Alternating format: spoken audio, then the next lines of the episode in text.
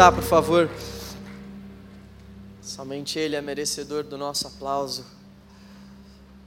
Somente Ele nos amou dessa forma tão única e incondicional. Boa noite, galera. Boa noite. Eu vou acreditar esse boa noite xoxo, a máscara, tá? Tô imaginando aqui que esse boa noite ficou assim, meio travado por causa da máscara. Mais uma vez é uma alegria estarmos aqui juntos para refletirmos a respeito da palavra do nosso Deus.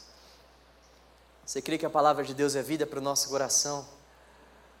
Você crê que a palavra de Deus tem realmente poder para confortar, para consolar, para mudar a nossa vida, para mudar o nosso coração? Você crê que a palavra de Deus tem poder realmente para fazer isso?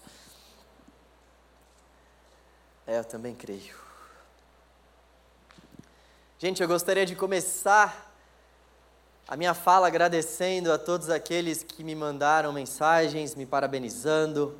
Você que ainda não me mandou mensagem,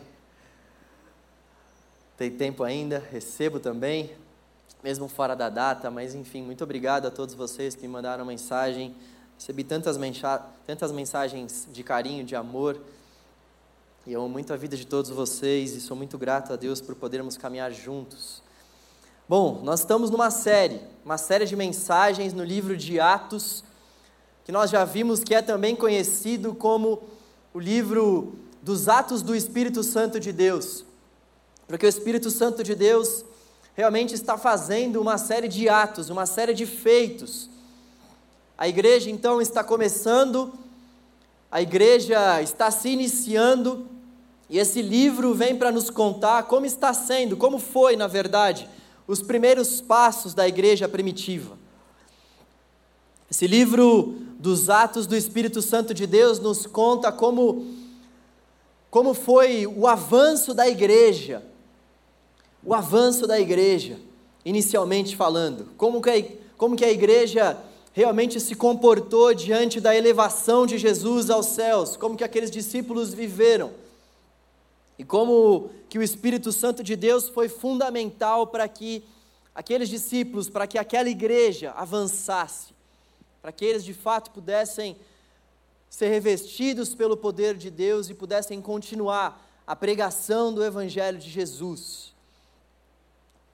E eu gostaria de te convidar a abrir a palavra do Senhor em Atos capítulo 3. Eu vou ler na versão NVI, Atos capítulo 3, a partir do versículo 1. Atos 3, 1.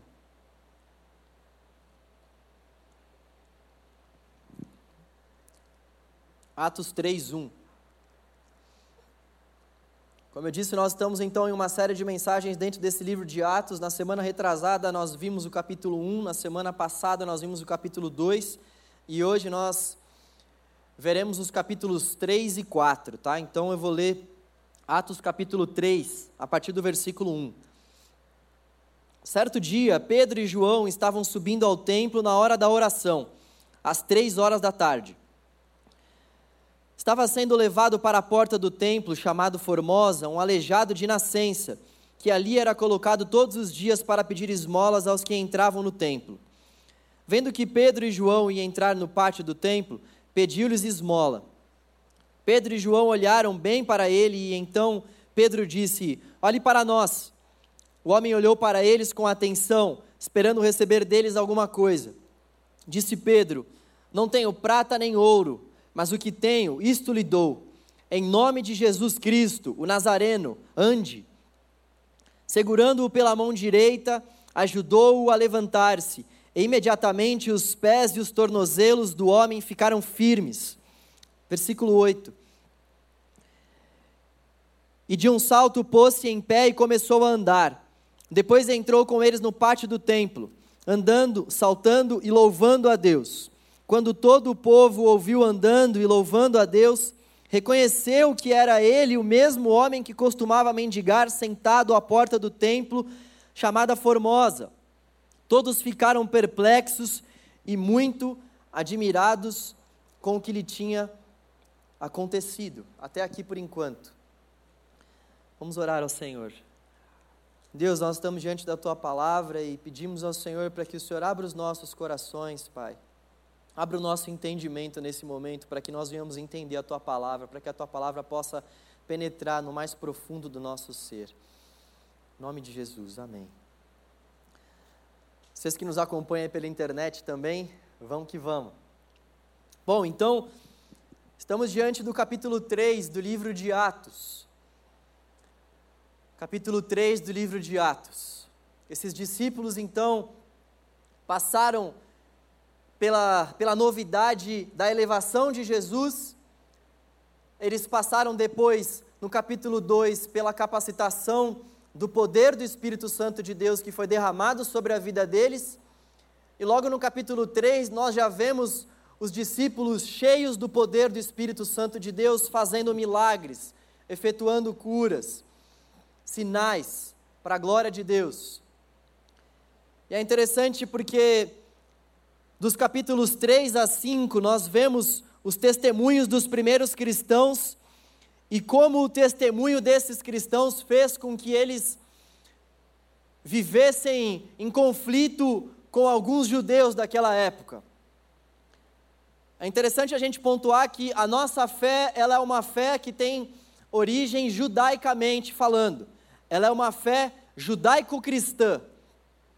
Então, a nossa fé ela é derivada da fé judaica. E é legal a gente pontuar isso porque esse contexto deles estava totalmente enraizado no contexto judaico. Os judeus, eles viviam em função da vinda de um Messias, da vinda do ungido de Deus, da vida do Salvador. Eles tinham profecias, eles tinham uma série de escritos que diziam para eles, que asseguravam para eles que o Messias chegaria.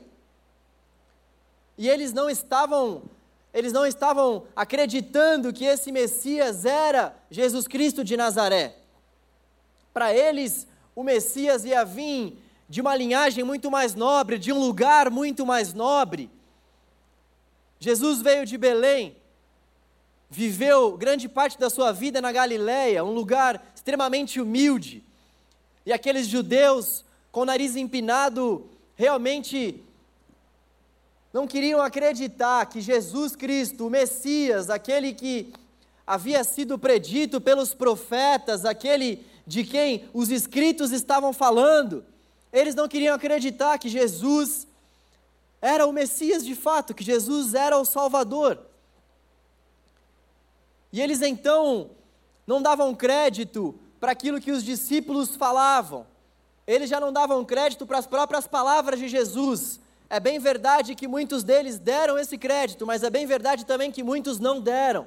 Eles queriam um Messias político, um restaurador político. Israel era uma colônia de Roma nessa época e eles queriam a libertação desse império esse império que os escravizava, que os dominava, embora eles tivessem uma certa liberdade de culto, eles viviam debaixo do domínio dos romanos. E eles então achavam que esse Messias, esse libertador, viria para libertá-los desse poder opressor que os romanos exerciam sobre eles.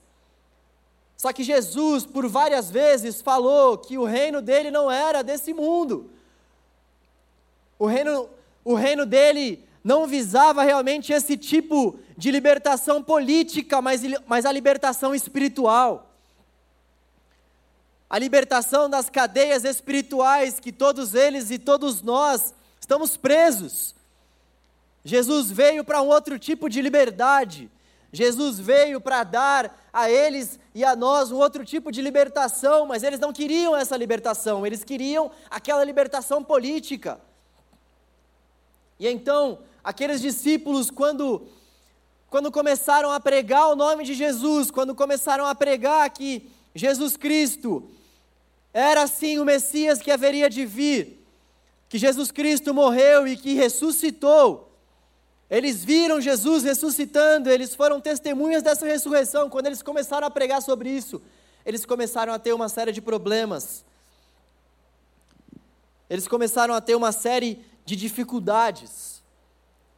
E o tema da nossa reflexão hoje é da empolgação à perseguição, justamente porque os discípulos estavam totalmente empolgados com aquela manifestação do poder do Espírito Santo de Deus, da empolgação, a perseguição, porque nós vamos ver que eles começaram a ser perseguidos.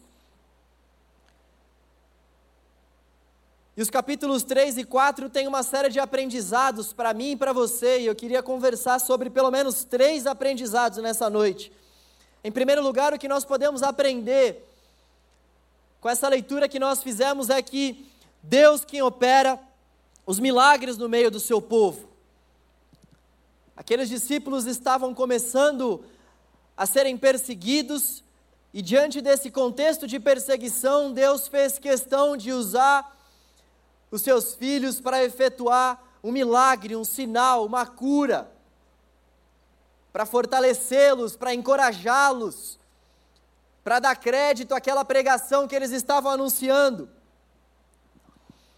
E é legal a gente, a gente perceber que dentro desse assunto de milagres, de curas, de manifestações divinas, sobrenaturais, tudo é feito por meio do poder de Deus.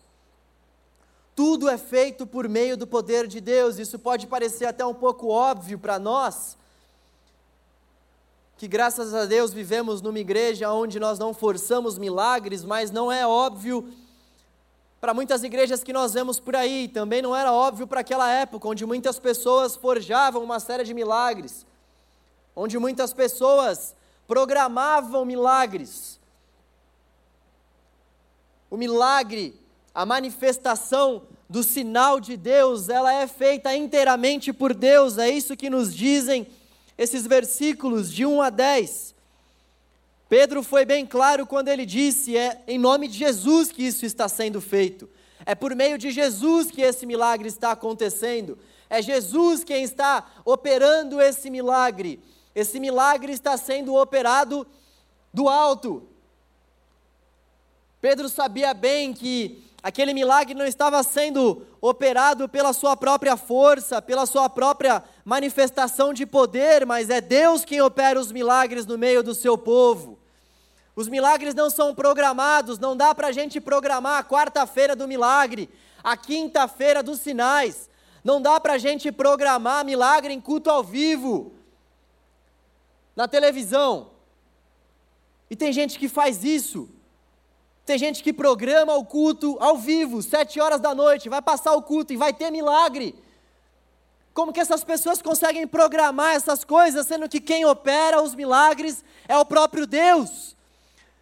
É como se essas pessoas tivessem uma proximidade maior com o Espírito Santo de Deus, a ponto de conseguir marcar uma hora na agenda do Espírito Santo. Olha, às sete horas você vai aparecer ao vivo ali. Vai, manifesta. Sabadão, sete horas, a gente está também agendando o horário aqui com o Senhor. As coisas não acontecem dessa forma com o Espírito Santo de Deus. Nós não conseguimos programar milagres, nós não conseguimos agendar milagres, os milagres acontecem pela mão do próprio Deus, quando Ele quer, quando Ele bem deseja. Quando Ele enxerga que Ele tem que fazer, não com a nossa própria programação feita, estabelecida, e Ele só faz parte da nossa agenda, ele só meramente é alguém que a gente convida, mas a nossa agenda já está toda pronta, ele é só um mero convidado. Não. Ele é a nossa agenda. Ele é quem opera, ele é quem realiza, ele é quem faz. Ele é quem é o detentor do poder, não é o João, não é o João de Deus. Não é nenhum homem, é o próprio Cristo, é o próprio Deus. Em segundo lugar, quando nós falamos em milagres, nós precisamos ter em mente que a glória pelos milagres realizados deve ser unicamente de Deus. É legal a gente olhar para o texto e ver que Pedro tinha uma bola que estava levantando para ele ali, estava levantando-se para ele para que realmente ele pudesse chutar aquilo, para que ele pudesse pegar aquela glória para ele. Olha só esse cenário. Pedro havia pregado em Atos capítulo 2, aquele discurso que nós vimos aqui na semana passada, ele se levantou, falou para aqueles homens: Ei, nós não estamos bêbados, o que vocês estão vendo aqui é fruto do cumprimento da profecia do profeta Joel, que vocês estão vendo aqui a manifestação do poder do Espírito Santo de Deus que está sendo derramado. Pedro, cheio do Espírito Santo de Deus, foi zombado por muitos. E aqui no capítulo 4 ele faz um milagre, ou seja, ele coloca aquele discurso dele de Atos capítulo 2 em prática. Deus permite com que um grande sinal seja feito através da vida de Pedro, e ele então tem tudo para chegar e para acreditar aquele milagre, as obras das mãos dele. Ele tem tudo para chegar e para falar: é, pois é, fui eu mesmo. Lembra de mim, Pedro? Aquele que andou com o Senhor Jesus? Lembra de mim, apóstolo do Senhor? Um dos que estavam lado a lado com ele? Lembra de mim? Fui eu que realizei esse milagre. Ele tinha tudo para chegar e para pegar a glória para si. Aquele cenário era totalmente propício para isso. Pedro sabia que ele era, iria ter o crédito daquela comunidade, a aceitação. Ele sabia que ele seria muito bem visto, muito bem quisto por aquelas pessoas à volta dele, se ele reivindicasse para ele aquela manifestação de poder que aconteceu. E adiante justamente desse tipo de cenário que nós vemos de fato onde está o nosso coração, aonde onde a gente pode realmente pegar glória para nós, onde a gente pode dar um jeitinho naquilo, mas a gente chega e fala: não, a glória do Senhor, eu não posso fazer isso, a glória é de Deus. É Ele quem está realizando esses milagres, foi por conta dele que isso aconteceu, a glória é toda dele, o mérito não é meu, eu sou como cada um de vocês, eu sou pó. A matéria-prima da minha existência é o pó. Eu não vou reivindicar essa glória, eu não vou reivindicar esse poder, eu não vou receber esse crédito, essa glória, essa glória cabe somente ao Senhor. A glória pelos milagres realizados cabe somente a Ele, a nenhum outro homem. A nenhum outro homem. Se o milagre é realizado no meio da igreja, a glória seja dada ao Senhor, que é quem efetua o milagre, não aos homens. Quem são os homens diante de Deus? A glória tem que ser dada sempre para o nosso Deus. Isso vale tanto para os milagres, isso vale para qualquer outra coisa que acontece dentro do meio da igreja. Os homens não são nada. A palavra de Deus vai dizer: sem mim nada podeis fazer, nenhum de nós aqui pode fazer nada sem o Senhor. Se você faz alguma coisa de bom, é porque Deus já foi à sua frente e te capacitou para que você fizesse esse algo de bom se você faz alguma coisa agradável, se você faz alguma coisa que aos olhos da sociedade é uma coisa aceitável, boa, é porque Deus tem te dado fôlego de vida para que você faça isso que é bom. Toda boa dádiva, todo bom presente vem do nosso Senhor, do Pai das luzes que está no céu. Ele é o merecedor de tudo. Ele é o merecedor do crédito, ele é o merecedor de toda exaltação. Não os ministros, não os obreiros, mas o dono da obra, o nosso Senhor e Salvador Jesus. E quando nós falamos em milagres, nós também precisamos entender que os milagres não substituem o Evangelho. Os milagres não substituem o Evangelho. Nós vemos uma série de milagres no Evangelho. E eu gosto bastante da abordagem que João dá para os milagres. João é um dos únicos que vai chamar milagre de sinal. Enquanto nos outros evangelhos nós vemos aqueles autores, aqueles escritores, nomeando aqueles grandes feitos de milagres. João é quem mais usa a palavra sinal, justamente porque os milagres eles não são fim em si mesmos, os milagres são sinais que apontam para o nosso Senhor. Os milagres são sinais que apontam para a obra de Jesus. E nós precisamos entender que os milagres não substituem o Evangelho. Nós devemos clamar sim pelos milagres. Clamar sim pelos milagres. Pessoal, Deus pode efetuar milagres hoje. Deus continua realizando curas, sinais, prodígios e maravilhas, nós cremos nisso. Foi assim ao longo da caminhada de Jesus, foi assim ao longo dos evangelhos, foi assim ao longo de toda a palavra de Deus. O livro de Atos, principalmente, está repleto dos atos do Espírito Santo de Deus, que agiu de forma sobrenatural naquela igreja primitiva, e nós cremos. Nós cremos pelo poder da palavra de Deus, pelo poder da palavra de Deus, que os milagres continuam disponíveis para os nossos dias, que os sinais continuam disponíveis para os nossos dias, que as curas continuam valendo para os nossos dias. Nós temos tantas manifestações gloriosas de curas que já aconteceram aqui com membros do canal Jovem, com membros da nossa igreja. Nós iríamos passar uma noite aqui só contando tamanhas manifestações da bondade de Deus que tem se revelado de forma sobrenatural com curas, com sinais, com maravilhas e com prodígios. Isso acontece, nós precisamos clamar por isso. Nós não podemos deixar com que essas falsas curas que muitas vezes são anunciadas por aí, que essas curas programadas, que esses sinais programados nos impeçam de crermos que de fato os sinais vão acompanhar os que creem. Agora, nós não podemos confundir o fato de que os sinais vão acompanhar aqueles que creem com o fato de que os sinais substituem o Evangelho. Irmos atrás dos sinais, irmos atrás da terça-feira dos sinais, irmos atrás do sábado da cura. Nós precisamos ir atrás do Evangelho, nós precisamos ir atrás de Jesus nós precisamos ir atrás da boa notícia de que Jesus morreu por nós e enviou o seu Espírito Santo para fazer morada dentro do nosso coração. É isso que deve motivar a nossa existência, é isso que deve motivar a nossa caminhada com Jesus. Não aquilo que Ele pode nos oferecer, mas quem Ele é. Ele é o nosso Senhor, Ele é o nosso Pai, Ele é o pão da vida, Ele é a videira na qual nós, como ramos, estamos enxertados. Ele é a porta pelo qual nós, como ovelhas, entramos no aprisco. Ele é a verdade, ele é o caminho, ele é a vida. Nós o adoramos, nós o buscamos por quem ele é, não pelo aquilo que ele pode nos dar, não por aquilo que ele pode nos oferecer. Os milagres não substituem o evangelho. O Hernandes Dias Lopes tem uma frase muito interessante, eu gostaria de compartilhá-la com vocês. Ele diz: Deus opera milagres ainda hoje. Deus continua realizando milagres hoje. Ele é o mesmo Deus ontem, hoje e sempre. Deus faz o que quer, com quem quer, no tempo que Ele quer, da forma como Ele quer, para o louvor da Sua glória. Porém, os milagres operados por Deus não são substituto do Evangelho.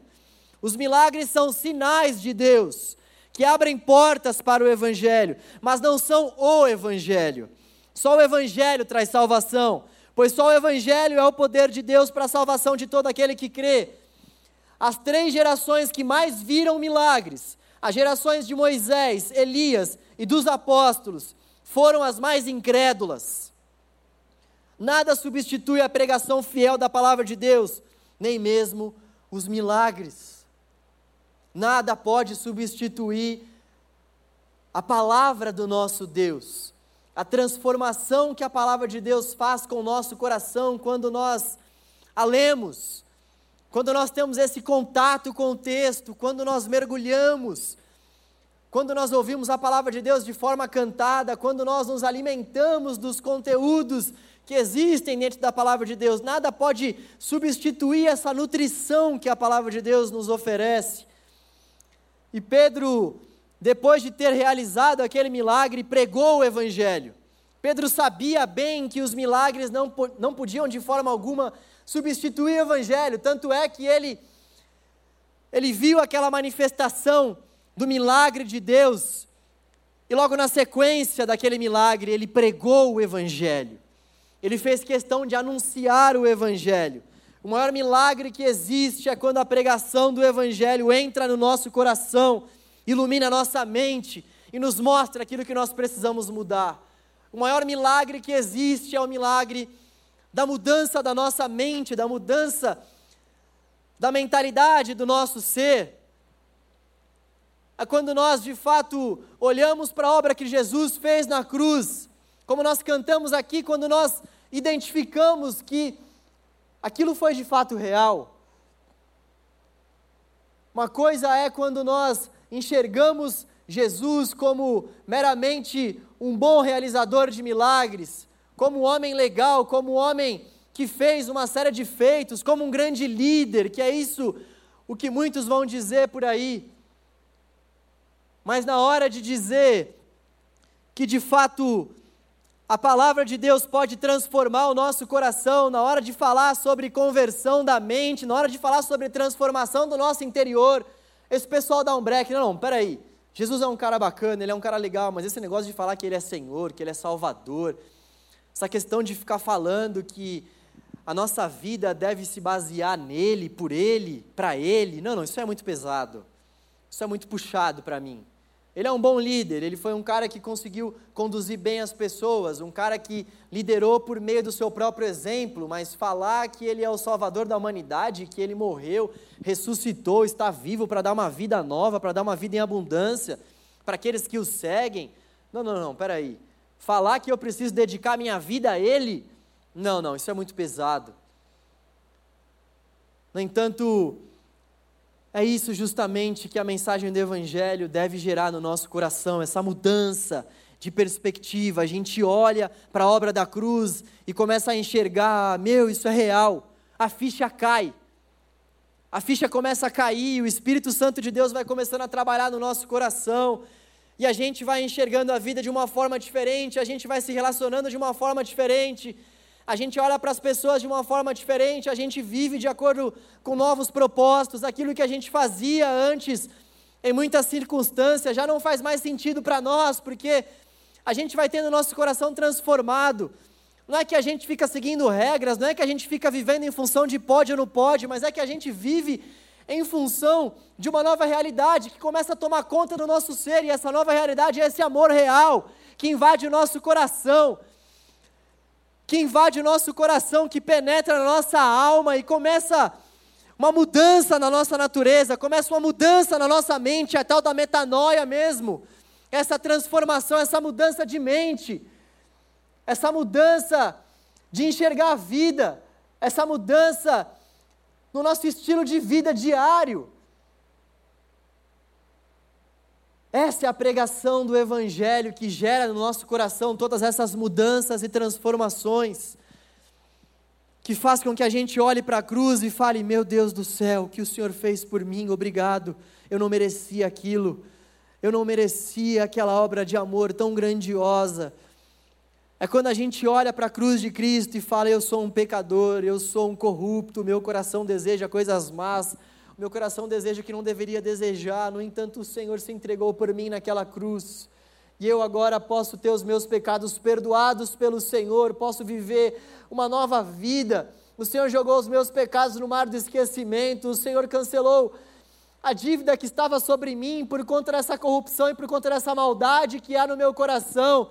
Eu tinha uma dívida sobre mim com o Senhor e o Senhor cancelou essa dívida por meio de Jesus. Nada pode substituir a pregação do Evangelho, a boa notícia de que os nossos pecados foram cancelados pelo nosso Salvador no madeiro.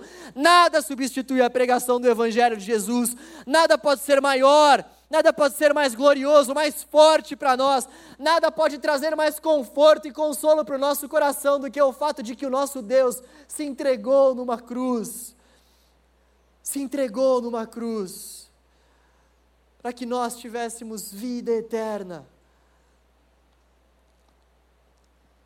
O segundo aprendizado que nós temos é que aonde tem evangelho terá perseguição.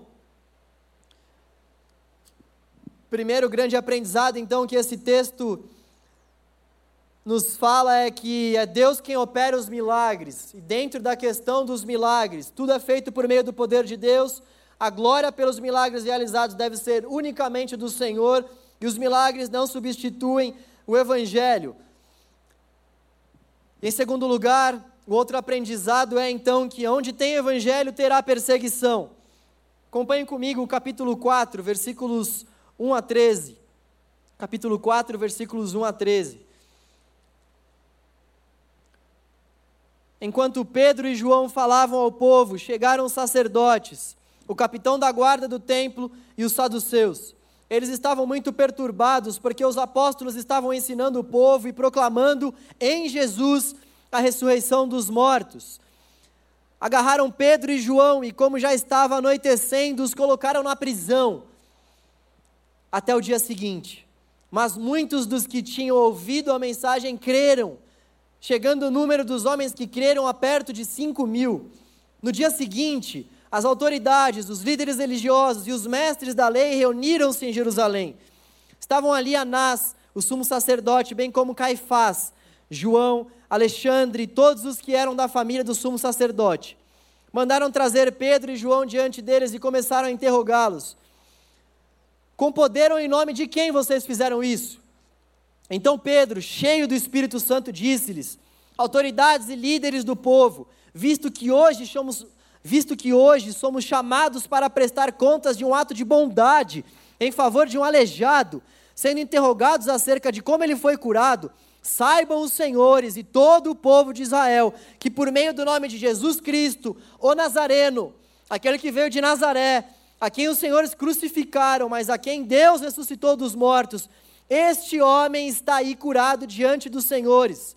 Este é Jesus, a pedra que vocês construtores rejeitaram e que se tornou a pedra angular. Não há salvação em nenhum outro, pois debaixo do céu não há nenhum outro nome dado aos homens pelo qual devamos ser salvos. Vendo a coragem de Pedro e de João, e percebendo que eram homens comuns e sem instrução, ficaram admirados e reconheceram que eles haviam estado com Jesus. Eles estavam tendo problemas. Eles estavam com problemas, eles estavam sendo perseguidos, eles foram presos. E nessa época, uma das formas que as autoridades da época tinham para fazer com que alguns homens que estavam causando algum rebuliço naquela cidade dessem uma calmada era justamente colocá-los na prisão. Era uma prática comum daquela época, quando alguém vinha até a cidade e começava a causar muito. Eles davam uns açoites, eles batiam nessa pessoa e colocavam essa pessoa na prisão. E essa pessoa passava a noite na prisão e então no dia seguinte eles chutavam a pessoa da cidade e falavam: "Não voltem mais aqui. Não volta mais aqui". Pedro e João não apanharam, porque o texto vai nos dizer que eles já estavam fazendo coisas visíveis aos olhos daquelas pessoas, e se eles apanhassem, ia pegar mal para quem porventura pudesse ter batido neles, mas o texto vai nos dizer que eles foram presos. Presos porque, realiz... porque eles realizaram um ato de bondade para com aquele aleijado. Como diria um sábio profeta, nós passaremos por dias de lutas e dias de glória. Alexandre Magno, também conhecido como Chorão. Na verdade, para os discípulos eram dias de glória e dias de luta. A glória de Atos capítulo 2 com as lutas de Atos capítulo 3 e por aí vai. Nós vamos ver que tanto Atos 3, 4 5 e o passar também dos acontecimentos foi ficando cada vez mais tenso para aqueles discípulos. Eles foram sendo cada vez mais perseguidos justamente porque aqueles judeus não se conformavam com o fato de que eles estavam pregando que em Jesus há ressurreição dos mortos. Eles não estavam realmente conseguindo conceber o fato de que aquele Jesus que eles haviam visto, aquele, aquele homem simples, aquele homem que comia com pecadores, aquele homem que comia com publicanos, aquele homem que fez questão de pegar doze homens da Galiléia para serem os seus discípulos, um lugar extremamente simples, pobre para aquela época. Esse homem que fez questão de fazer todos esses feitos, era o Messias, eles jamais concordariam com aquilo, e eles então começaram a perseguir, perseguir, perseguir. E onde tem evangelho, tem perseguição. Onde tem evangelho, tem perseguição. Onde tem evangelho, tem contramão. Galera, nós cremos numa mensagem que é totalmente adversa com a mensagem que muitas pessoas pregam aí fora. O líder aos olhos do Evangelho é aquele que serve a todos. O primeiro tem que ser o último. Jesus Cristo, tendo sido Deus, serviu a todos que estavam à sua volta.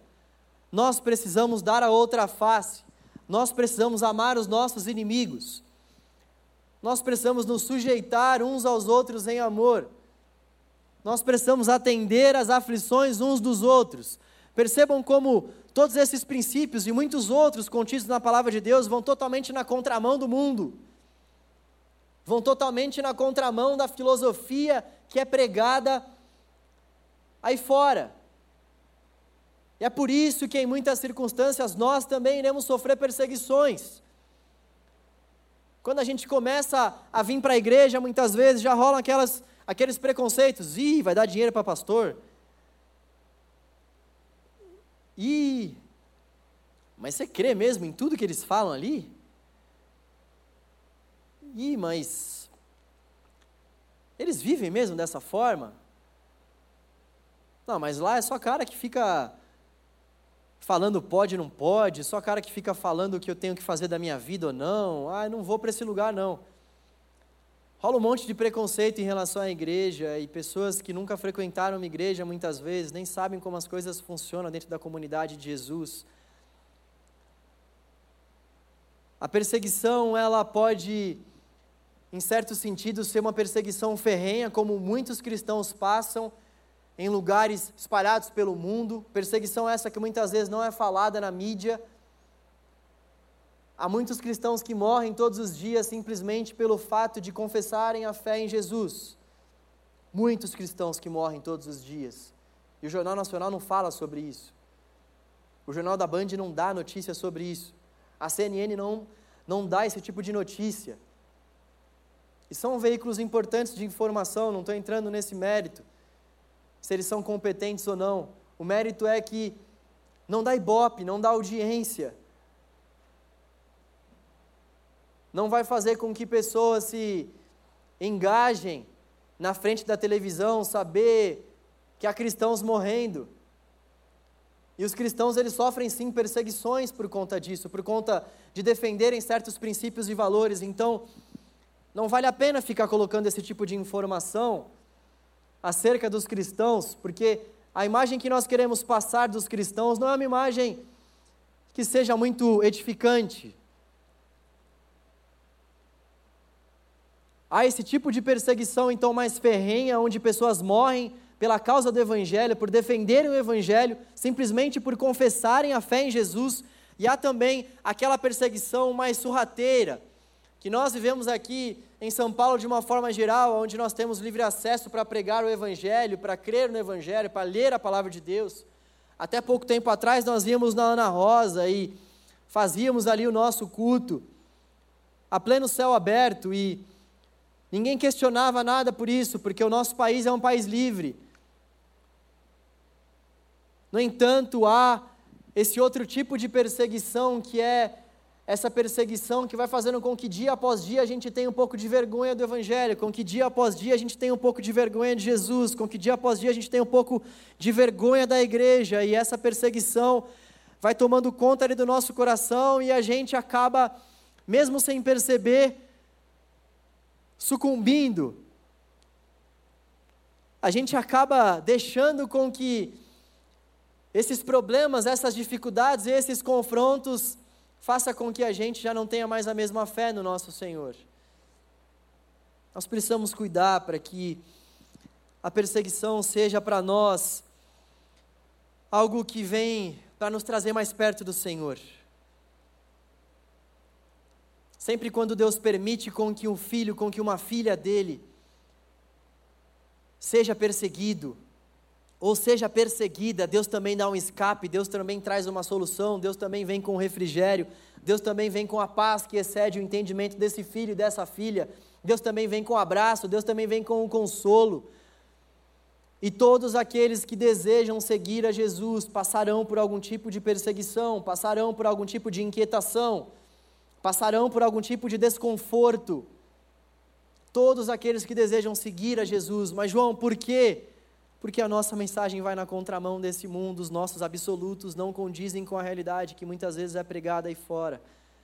E nós temos que encarar isso com fé, com amor, crendo que o Senhor, o nosso Deus, é fiel, para fazer com que venhamos permanecer firmes diante dele, mesmo em meio às perseguições e às crises. E é diante das perseguições que a gente realmente mais sente a mão de Deus conosco.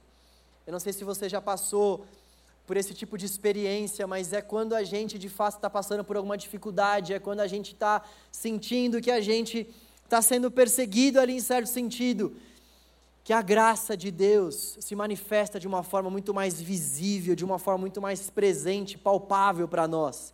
É o poder de Deus que começa a se aperfeiçoar em meio às nossas fraquezas, como diria o apóstolo Paulo. É o poder de Deus que começa a tomar conta das nossas fraquezas e mostra para nós: sim, você é fraco, mas existe alguém que te faz forte, é por você. Em terceiro lugar, uma outra lição maravilhosa que esse texto nos apresenta é que nós precisamos ter confiança na ressurreição. Confiança na ressurreição. Eu quero rapidamente ler versículo 14 com vocês. Olha só. E como podiam ver ali, como eles, o homem que fora curado, nada podiam dizer contra eles. Assim ordenaram que se retirassem do sinédrio e começaram a discutir, perguntando: Que faremos com esses homens? Todos os que moram em Jerusalém sabem que eles realizaram um milagre notório que não podemos negar. Todavia, para impedir que isso se espalhe, ainda mais entre o povo, precisamos adverti-los de que não falem com mais ninguém sobre esse, sobre esse nome. Versículo 18: Então, chamando-os novamente, ordenaram-lhes que não falassem nem ensinassem em nome de Jesus. Mas Pedro e João responderam: Julguem os senhores mesmos, se é justo aos olhos de Deus obedecer aos senhores e não a Deus, pois não podemos deixar de falar do que vimos e ouvimos. Olha só, meus senhores, o que vocês estão pedindo para nós é totalmente fora de cogitação. Ainda que nós tenhamos que contra as autoridades vigentes da nossa época é o que eles estavam querendo dizer para eles. Nós jamais iremos contra o Evangelho. Nós, nós jamais iremos contra a ordenança do nosso Senhor de anunciarmos a palavra dele. Nós vimos o que aconteceu aqui em Jerusalém, nós vimos o poder que foi manifesto por meio da vida de Jesus nós vimos isso com os nossos próprios olhos, como nós iremos deixar de anunciar o que aconteceu? Não. Ainda que nós sejamos presos novamente, ainda que nós venhamos sofrer perseguições, e olha que Pedro foi crucificado de cabeça para baixo, porque ele não se achou digno de ter a mesma morte do que o seu Senhor. Ainda que nós passemos por tudo isso, nós não iremos deixar de confiar na ressurreição de Jesus e a ressurreição de Jesus tem um viés muito importante para nós, porque eles pregavam, acima de tudo, então, a ressurreição de Jesus. Essa é a tônica da pregação, das pregações, melhor dizendo, do livro de Atos. Quando eles se, quando eles se levantam para pregar, em, em grande parte do conteúdo dessas pregações, o que aparece é esse discurso que vai dizer que Jesus morreu, ele foi morto injustamente, aqueles homens, eles, de forma injusta, pediram a morte de Jesus, mesmo Pôncio Pilatos tendo autorizado a sua liberdade, eles fizeram questão de crucificar o nosso Senhor no madeiro, mas Jesus ressuscitou e vive e se manifestou para aqueles apóstolos. Essa é a mensagem principal, a tônica principal, isso tem que ficar bastante claro para nós. Essa era a mensagem que eles pregavam. E o que é interessante no viés da mensagem da ressurreição é que eles pregavam tanto a ressurreição de Jesus dentre os mortos, como a ressurreição para aqueles que creem em Jesus. Deu um bug aí? Eles pregavam essas duas coisas. Jesus ressuscitou dentre os mortos, e para aqueles que creem em Jesus, há também ressurreição entre os mortos. Jesus ressuscitou e aqueles que creem em Jesus, aqueles que seguem Jesus, não verão a segunda morte. Aqueles que seguem a Jesus haverão de também naquele grande dia se encontrar com Ele entre as nuvens. E eles então irão cear com o seu Senhor e Salvador e irão viver diante de uma nova realidade, onde não vai haver mais pranto, mais dor, mais ódio, mais rancor, aonde todas as coisas se farão novas, aonde as coisas perecíveis já não se farão mais presentes. Nós queremos nessa realidade. Nós cremos que o nosso Senhor não fez todas essas coisas e simplesmente vazou, nos abandonou. Nós cremos na volta de Cristo. Nós anunciamos a volta de Jesus, isso pode parecer uma loucura para aqueles que não creem, mas para aqueles que creem, isso conforta a alma. Para aqueles que creem, isso é poder para a salvação. Para aqueles que creem, isso é palavra de Deus que entra, que penetra, que transforma a nossa vida, que faz com que a gente viva de acordo com essa verdade. Meu Senhor vai voltar, o meu Salvador vai voltar. A ressurreição de Jesus foi um fato verdadeiro, eles pregavam essa ressurreição. Jesus ressuscitou, e aqueles que creem em Jesus haverão também de ressuscitar no último dia. Galera, oh pessoal, essa é a mensagem do Evangelho da cruz de Cristo. Essa é a mensagem de Jesus para nós. Ele vai voltar. Se Jesus de fato não voltasse, o Evangelho não teria muito sentido. Seria uma mensagem maravilhosa, uma mensagem legal, uma mensagem, poxa, mas cadê o poder desse rei que não volta para buscar a sua igreja? Cadê o amor desse rei que não volta para buscar a sua igreja? Agora, todavia, entretanto, se Jesus vai mesmo voltar, e de fato nós cremos que ele vai, quão glorioso é esse rei, que não deixou a sua igreja nem sequer por um minuto, que disse que iria, mas deixaria o seu espírito da mesma natureza para consolar, para encorajar, para ser esse que é bem perto. E não somente deixaria o seu espírito, mas ele mesmo pessoalmente voltaria para buscar a sua igreja, voltaria para buscar o seu povo, para testar o seu povo, o seu poder, o seu amor, para dizer para o seu povo que ele realmente ama a sua igreja e faz questão de passar a eternidade ao lado dela. E então o propósito de Deus será consumado, e então nós viveremos com Ele por cada um dos nossos dias. E galera, o que é uma eternidade ao lado do nosso Senhor, perto de uma vida passageira, como essa nossa aqui nessa terra? Gostaria de chamar sua atenção para esse último ponto. Talvez possa parecer uma loucura, eu, no auge dos meus 32 anos, e você, no auge da sua juventude, falarmos sobre uma mensagem dessa, volta de Cristo, Jesus ressuscitou dentre os mortos, Jesus foi elevado aos céus, Jesus mandou o seu Espírito, pode parecer uma loucura, pode parecer que de fato essa é uma mensagem antiga, uma mensagem que não é muito aplicável para os nossos dias, mas essa é a mensagem de Deus para nós. Deus não tem outra mensagem para passar para o seu povo. Deus não tem outra mensagem para passar para a sua igreja. Essa é a mensagem do Evangelho para nós. Essa é a mensagem do Evangelho para nós. E o próprio Evangelho já disse para nós que as pessoas de fato iam achar isso uma loucura. Eu acho isso fantástico. Eu amo esse texto, 1 Coríntios 10. O próprio Paulo, inspirado pelo Espírito Santo de Deus, fez questão de dizer isso para nós: ei, igreja do século 21, as pessoas vão achar isso uma loucura. As pessoas vão achar uma loucura esse negócio de frequentar a igreja, esse negócio de ser igreja, esse negócio de ficar acreditando que o homem vai voltar entre as nuvens para buscar o seu povo. A Bíblia já diz que as pessoas iriam achar isso uma loucura.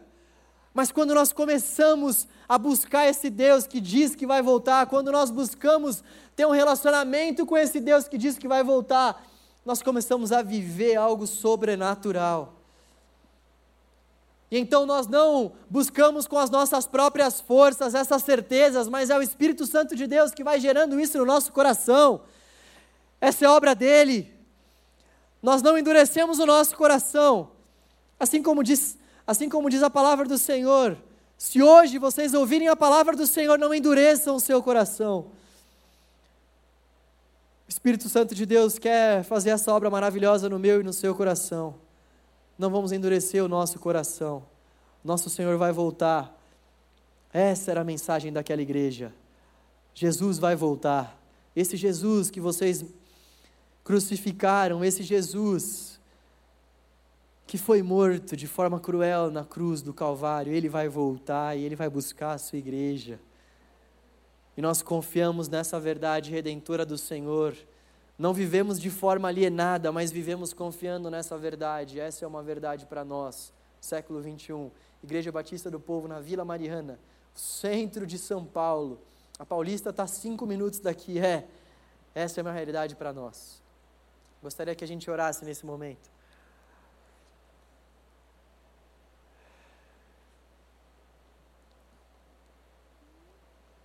Senhor, mais uma vez, Sua palavra está diante de nós, Deus. Mais uma vez, a Sua palavra está diante de nós, Pai. Nós não queremos ter um coração endurecido, Deus. Nós não queremos ter um coração que ouve a Tua palavra, Senhor, e ainda assim se inclina em fazer as Suas próprias vontades, se inclina em seguir os Seus próprios desígnios. Nós queremos ter o nosso coração transformado pelo poder do Teu Espírito. Nós queremos ter o nosso coração transformado pela renovação, Pai, que o Teu Espírito pode trazer para nós. Senhor, isso é fruto da Sua palavra quando pregada. Por isso nós te pedimos, ó Deus. Hoje nós ouvimos a Tua palavra, Senhor. Nós queremos que a Tua palavra produza frutos em nosso coração. Queremos que a Tua palavra produza transformações em nosso interior, Deus. Queremos que a tua palavra, Senhor, nos reavive, nos anime, Senhor, nos encha de coragem. Senhor, queremos pedir para que a tua palavra preencha, Senhor, os vazios da nossa existência, porque por muitas vezes nós buscamos esse preenchimento, Senhor, com pessoas, com coisas, com lugares, Pai, nós não iremos conseguir ter o nosso coração preenchido com nada disso, porque há no nosso coração um vazio, Pai, que só pode ser preenchido com o sopro do teu Espírito, Deus. Há no nosso coração um vazio, Pai, do tamanho, Senhor, daquilo que o Senhor tem para derramar sobre os nossos corações, Deus. Somente o Senhor, Pai, pode preencher esse vazio. E somente a Sua palavra pode, Senhor, quando pregada, Senhor, fazer, Senhor, com que esse vazio se esvá. Ó Deus poderoso, faça com que a Sua palavra encontre boas terras aqui, Pai, nessa noite. Ó Deus, nós não queremos mais viver, Pai, para nós mesmos, nós não queremos mais viver buscando agradar a nós mesmos, nós queremos viver em primeiro lugar buscando agradar o Senhor e todas as demais coisas certamente nos serão acrescentadas. Nós queremos viver para agradarmos o Senhor e certamente bondade e misericórdia do Senhor nos seguirão todos os dias. Nós queremos viver para te agradar. E certamente, Senhor, o Senhor estará convosco, o Senhor estará conosco todos os dias até a consumação dos séculos. Nós queremos viver para te agradar, nós queremos viver para te servir. E certamente o teu Espírito vai estar conosco, nos capacitando, fazendo muito mais, abundantemente além, daquilo que nós temos pedido ou sequer imaginado. Ó Deus, transforme o nosso coração, Deus. Nós estamos aqui mais uma vez para te pedir isso, Deus. Conforme a tua palavra, conforme o teu querer, Pai. Ajuda-nos a não vivermos em função daquilo que o Senhor pode nos dar, mas em função de quem o Senhor é. Ajuda-nos, ó Deus, a crermos, Pai, na ressurreição de Jesus e a crermos que em Jesus há ressurreição dentre os mortos.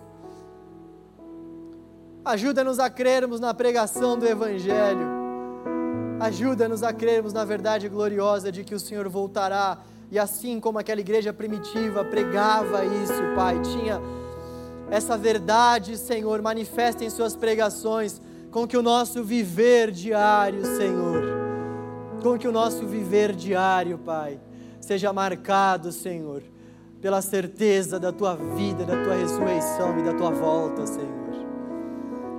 Nós queremos viver dessa forma não por medo, mas porque para nós é um prazer poder viver cada um dos nossos dias para o Senhor e nos prepararmos, Pai, por prazer, por prazer. Dê-nos forças, Pai, nos ajude. É no nome de Jesus que oramos. Amém. Graças a Deus. Aleluia. Aleluia. Deus é bom. Deus é bom. E Ele nos ama incondicionalmente. Eu gostaria de, nesse momento, te encorajar a entregar ao Senhor não somente o seu coração, mas também seus dízimos e as suas ofertas, a sua contribuição financeira. A gente vem para cá para ofertar a Deus, para entregar ao Senhor, para nos oferecermos a Deus. Pode mandar vir aí, vai lá. e eu gostaria de pedir para que você fizesse isso por meio do QR Code que está aí no banco, na sua frente, para quem está sentado aqui no primeiro banco que está atrás de você. Ou se você preferir também, na saída você vai ter umas cestas onde você vai poder deixar o envelope que está aí nos bancos também. Então faça isso com alegria. Faça isso faça isso com gratidão no seu coração, porque tudo que nós temos vem do Senhor e nós nesse momento só devolvemos ao Senhor aquilo que já é dele.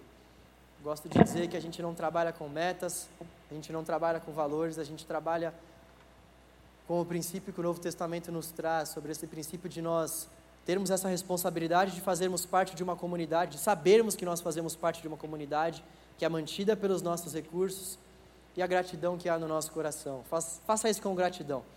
Amém? Amém. Aleluia.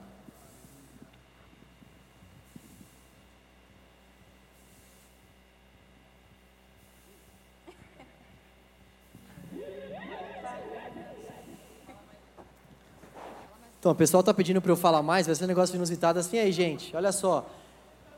É...